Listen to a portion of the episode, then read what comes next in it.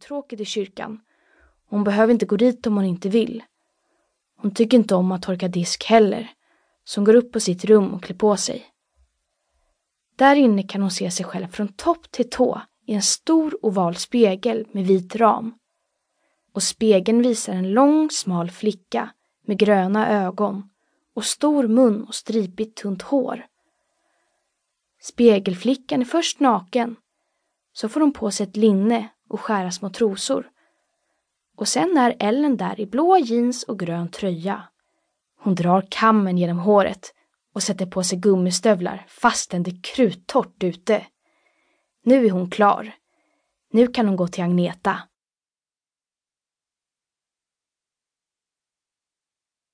Kapitel två. Ellen och Agneta har hoppat av bussen och nu går de den smala grusvägen upp till ridskolan. Båda har likadana tröjor och blå jeans. Och på fötterna har de en röd och en vit stövel. De röda stövlarna är Agnetas och de vita är Ellens. Nu har de bytt varsin stövel på skoj för att vara lika klädda. Där är de! Titta! Ropar Agneta.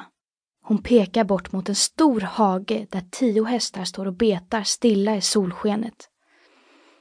Ellen ler brett. Hon tycker om att titta på hästar. Hon tycker om deras vackra kroppar och deras sorgsna ögon och sidenlena mular. Flickorna har bröd och morötter med sig till hästarna. De ställer sig bakom staketet och sticker fram godsakerna. Hästarna kommer fram till dem och mjuka hästläppar kittlar mot flickornas handflator tills allt är uppätet. Ellen och Agneta vill klappa hästarna, men de vackra djuren har tappat intresse för dem och lunkar bort till sitt gräshav. Vad de är fina! De är världens finaste djur, säger Agneta. Ja, det är de. Och vad de luktar gott. Nej, de luktar illa. De luktar ju som gammal svett. Ellen säger att hon inte gillar lukten av gammal hästsvett, fastän hon gör det. Du, säger hon istället. Titta! Logdörren är öppen. Vi kan väl springa dit och hoppa i hö. De går en kort bred skullbro upp till logens vidöppna portar. Flickorna kikar in i logens mörker och ser att det inte går att hoppa i höet.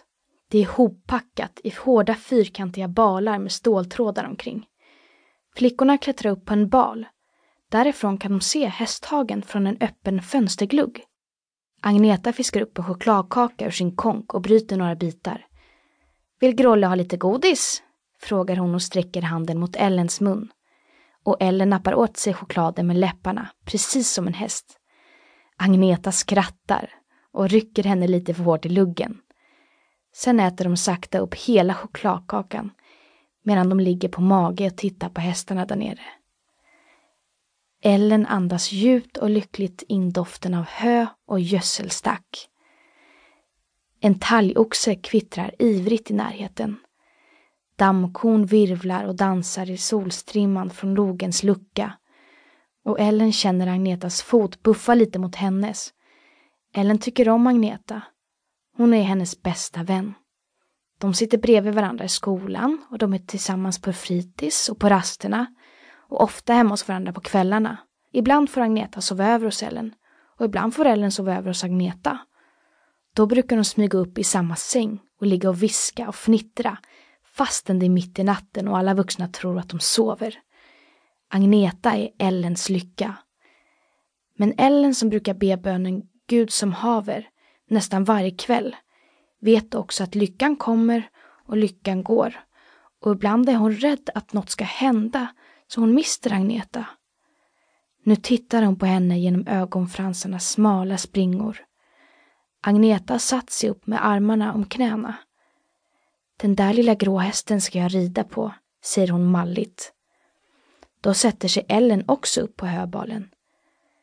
När ridskolan öppnar om en vecka ska Agneta börja rida. Ellen är avundsjuk. Det känns så konstigt och svårt och hon svarar inte på Agnetas prat. Vi går, säger Agneta och hoppar ner från höbalen. Ellen tar också ett skutt ner på golvet och börjar springa ner för skullbron. Agneta försöker komma ifatt henne, men Ellen är först ner på backen.